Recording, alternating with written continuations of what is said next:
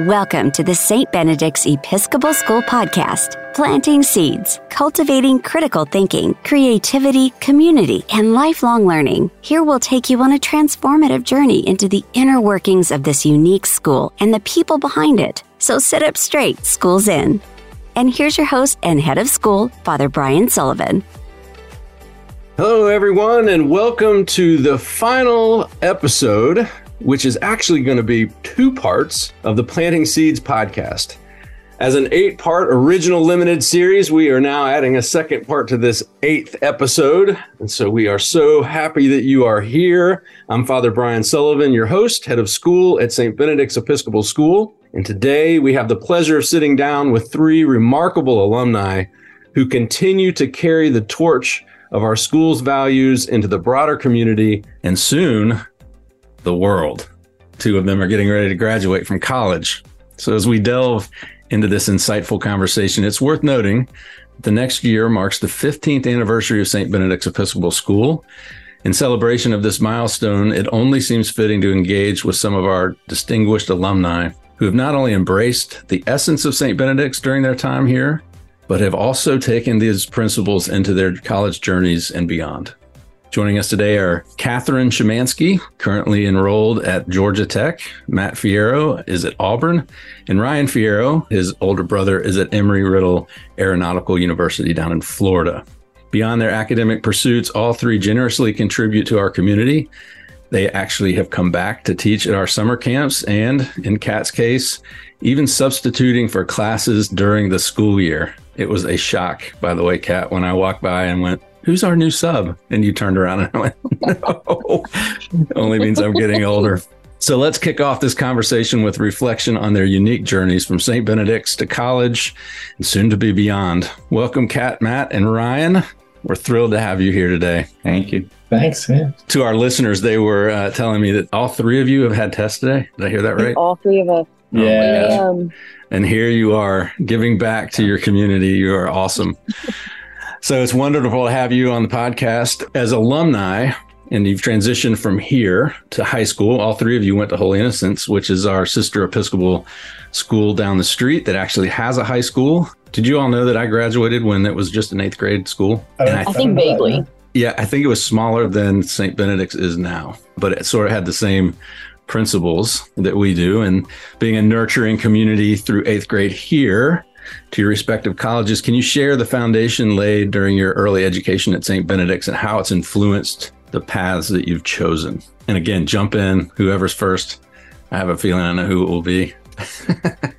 Go for it. This is gonna sound really just bland and corny, I guess, but kindness. I know that sounds obvious. I know that sounds like something that okay, yeah, great, but what about? I mean, getting into the real world and outside of just school and stuff, it's like it means something more. And at St. B's, you know, everyone was just kind to each other. There was no hostility, and not to say like, oh, the world is not a kind place, but it's just like it meant a lot going from someplace where everyone was, you know, very wholesome with each other, and then it's like, oh, the real world, we can we can spread that uh, and make the whole world a little bit brighter. Again, I know it sounds so corny, but it's just something I felt. I think both of our classes were particularly small, especially like my my graduating class. It went down from like 20 in seventh grade to like 10 in eighth grade, and so we were all just like so close. And I think that really helped like me make connections, to be able to build connections throughout like high school, and then now in college, like I have a nice close group of friends that I'm with. So it, it definitely helped like get close to people and, and understand people, especially at a young age. You know, on that, I think making friends is so hard in the real world.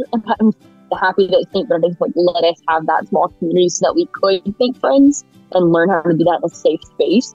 I think something else that I would take away from my experience there would have been my not necessarily my drive, but my hard work. Like we were challenged a lot by our teachers, especially Miss Filions in sixth and seventh grade.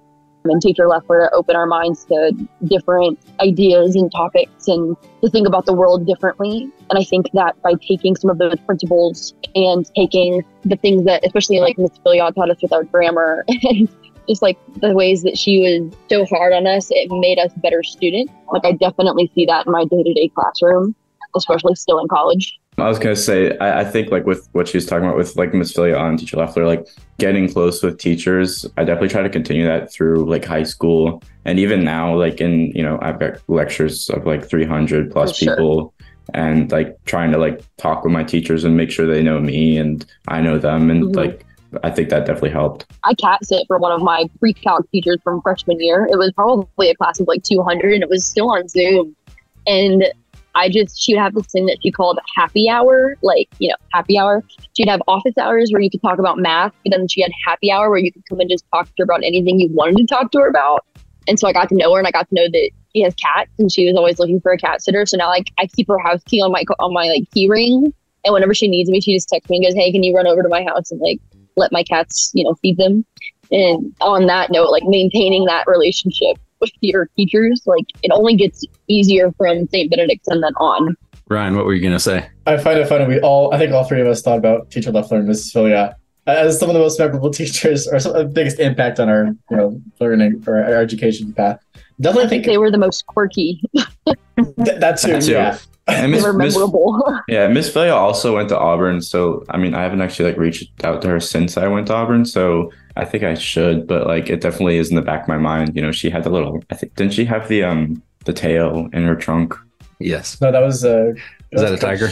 Was that Coach? Okay, well, well, Coach. one of the uh, her her entire Oh, yeah, they went to Auburn, too. out. Yeah, yeah. Yep. Their, their still- entire room was just decked out in Auburn, and now I see why. So I think they're coming this summer to do some uh, camps. So if you guys are coming back, you'll get to see them. One of the things that those listening will not know is that in 2008, we had just bought the church building, and your parents were standing out in the cold rain in November, looking at a dilapidated building, hearing the mission of our school, and they were bought in to the point that we were just starting a preschool, but because you all were also looking for an elementary school, we started a second grade, and that was Kat and Ryan's grade. And uh, Matt, you were in the the first first grade. Tell me a little bit about how that experience of watching us grow. I mean, you left campus one year, and there were zoning signs still up for your middle school. what was it like? What was uh, some of the memories that you had? Just you know, the second grade, third grade, fourth grade when you were upstairs in the church building. What was that all like? Oh God, my memory is so bad. But I mean, I mean, obviously, I was like in first grade. I was so young. But like, I mean, I can still remember like going into some of the like buildings now, like the nursery, or I don't even know what it is now, but the nursery from like a year or two ago, like the room within the room, how that used to be there. Um, I loved the room in the room. it was it was just so random. So I don't know if you guys remember, like, but Nino, there was like a foosball table in that room because that's where you also had passport at the time. And there was like a point in time where Nino walked in and was like trying to play foosball, and he like went into a split in his school pants and he ripped them just in the middle Was- of the school day. Was that not during phys- PE? no, he was like, I could have sworn that was during E. was, like, PE. no, he was just in the room, like in that room, and he just was like, "I'm gonna do a split." Oh, I was about to ask, was go that well. purposely? Did he purposely do a Yeah. split? I think I don't remember. I do remember us when we were in that like one small building, and there were uh, I forget you know exactly how it works. I mean, I, we, we didn't know much about what was going on, but we did know that the the preschoolers or the kindergartners, whoever was it that got moved in first, were like, "Oh man, why can't we move in? Move in now? How come they like the little ones get to move in?" I do remember that, and then eventually, you know, I think we remember you know moving our stuff onto the third floor, but that was Yeah. funny. I also remember, didn't we like share but not share a room, like where where the current nurse's office is? Uh, the library it was um, Yeah. a split room. Yeah, your fourth and fifth grade were in that room. Yep. Well, no, not not that that room. The the like for our first and second grade, because I know that was also split for fourth and fifth. Oh grade. yeah, yeah, yeah. The very first year. Yep. yeah, yeah, Yep. Yep. There, there was the bookcase splitting of the rooms. yeah, Yep. yeah. Yep. So, having seen that from that time now, you have come back and started teaching summer camps. Ryan and Kat, you all actually designed and implemented a STEAM camp. What was that like? What was it like coming back and now you're the Leffler of this little group of kids? I mean, I always had fun with it. I wish I could do more, honestly. Like during the year, if I if I, went to school closer, I wanted.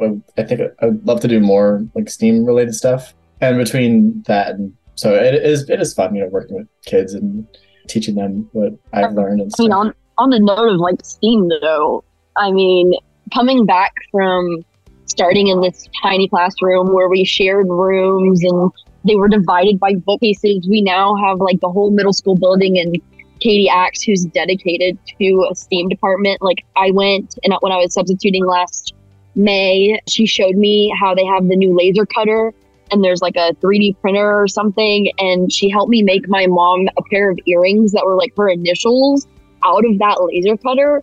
And I mean, like they have some really cool stuff that we definitely did not have, but is really cool to see. And also, as an alumni, I get the benefit of using every now and then. so, Yeah, it's so different. Like the whole, the entire school is so different. I mean, it's pretty crazy, and I feel like in, every a year. good way.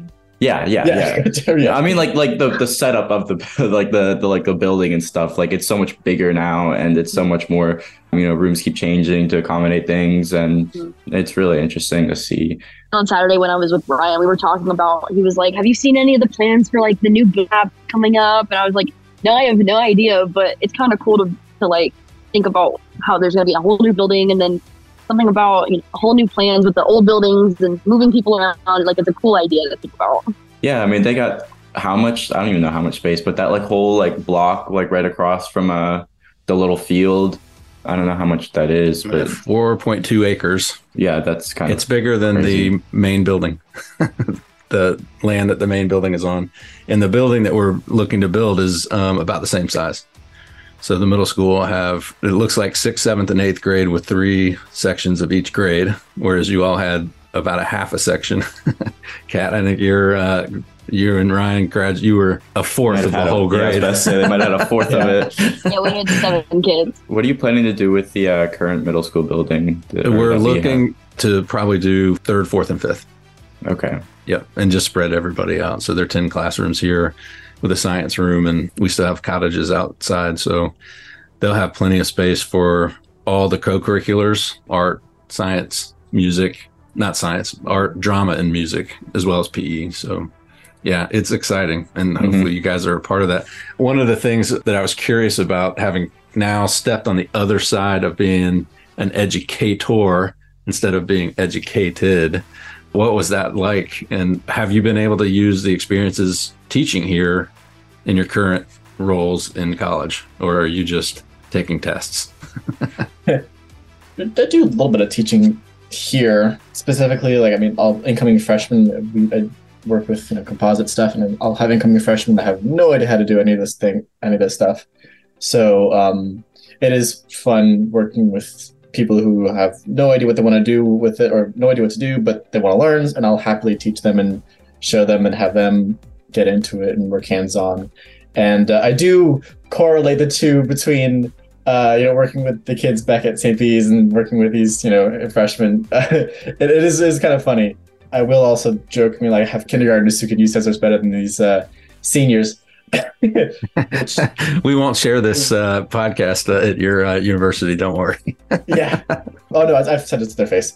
Um, but uh, yeah, that's that's fun. And then between, I guess, going from you know learning to being an educator myself, there are some things that I see with you know teachers or professors, and there are things aspects I like and aspects I don't, and it's fun. It is satisfying to implement what I like and what I don't like, and I can teach that myself and use those skills myself. For me, I mean, I think. B's focuses a lot on the Spanish curriculum, which I'm grateful for. I have always loved learning languages and Spanish being the first one I ever did learn. And so, with that in mind, in terms of teaching, I did end up tutoring for some time in Spanish. I helped middle school and high school students at other schools in the area with their courses and teaching them the way that I was taught at school at St. B's, which is the way that it makes sense to me. So I think it's really cool to be able to take what I've learned in terms of Spanish and how to incorporate that language and how there's different teaching styles, and then take what I think has been be- most beneficial for me and having the ability to explain that to somebody else, and then being able to recognize that, like that click or like the the light bulb go off moment um, that these students are having once I finally be able to explain something that they actually can understand. So I think that's one way that I've taken the the learning, the educator learning. Yeah, and, and for me, you know, I've had like people in some interviews like ask me questions about like my time and um, work at the camps, and it's a lot of like I think one of the biggest things I got from it was uh, patience with college and work and talking with people, and so definitely patience was a big factor I got from from working there. Well, and that actually leads into the next question I have for y'all because college is not easy. Life starts to weigh heavy um, as you're starting to end your career there as students. What were some of the things you learned here at St. Benedict's that you think helped you in those tough times at school? Maybe things that didn't have to do with school. You don't have to share the details of that, but the skills that you learned here, how did you translate those when things got rough? For me, I think the ability to ask for help. So, St. Benedict's is a very welcoming community in that sense, where if you're struggling or you need extra tutoring or you don't understand something, I always felt very comfortable going up to my teachers and asking and furthering my understanding. And so that's something that I feel like a lot of my peers, especially in college, do struggle with. It's asking for help or like being able to identify that they need help and figuring out where to go for that. So instead of asking for help or emailing the professor or going to extra tutoring sessions, they just kind of dwell in it. And so that's something that St. Benedict taught me was to just make sure that when I need something that I find the appropriate people to seek that to problem solve. I mean, I, I think Catherine answered that pretty perfectly because um, I feel the same. You know, uh, just Duh. like, like in, in my, I just took a intermediate accounting exam this morning um, that he was talking about, and I know my teacher. My class isn't that big because it's a secondary accounting class, but you know, I still am able to, like, he knows me. Like, I was like talking to him after the exam. Like, I was like, I realized that I forgot how to do something. It just lost my mind. And so we were like talking about that. And I've gone to his office hours. On our homeworks, we can do this thing where we email our professor. I've done that plenty of times. And he emails me at like 9 9.45 at night. He's really good about and being really helpful with that. Yeah, like she said, it's just, you know, it's really helped you like, because the classes were very small. And so because of that, you get that big connection with your teachers. And I think that's one of the most important things. You know, a lot of other schools, you might not have that. And that's just such like an important aspect of school that you can get the one-on-one experience and one-on-one learning to really fit your needs. A little called out here because that's actually one thing I, I do struggle with is reaching out for help. I do also I like to sit at the front of the class. I always, you know, I like to, you know, talk to my professor, you know, when they're walking in, walking out, try to relate with them. Like Matthew and Kat, said, you know, go to their office hours and stuff. There's one other thing that I think just growing the school and seeing how scrappy and creative the school has been just with space alone. We've attracted faculty who are also very creative in how they teach I'm wondering if that rubbed off on you all as learners, how the creativity that surrounded you in the classroom has helped you become the learners that you are. I mean, I think I'm an open-minded learner, if that can even be like applied to this question. So, like the creativity that the teachers would bring would ensure that I was, I think, almost more like a well-rounded, not only student but also a person. The one thing that comes to mind would be teacher Leffler. So, like teacher Leffler always had out of the box ideas and out of the box activities. And he was definitely one of the more creative teachers, in my opinion.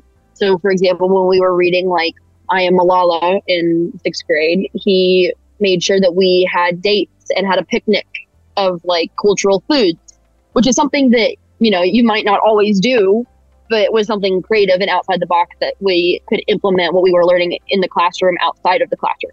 So, like, I think that when they're creative, it allows us to think more outside the box, which is what the world really needs, especially I think within a lot of a lot of different fields. Like so not just Ryan with aeronautical and engineering and stuff, but even with like me who's technically a psychology major, like you could there's a lot of different ways to think outside the box.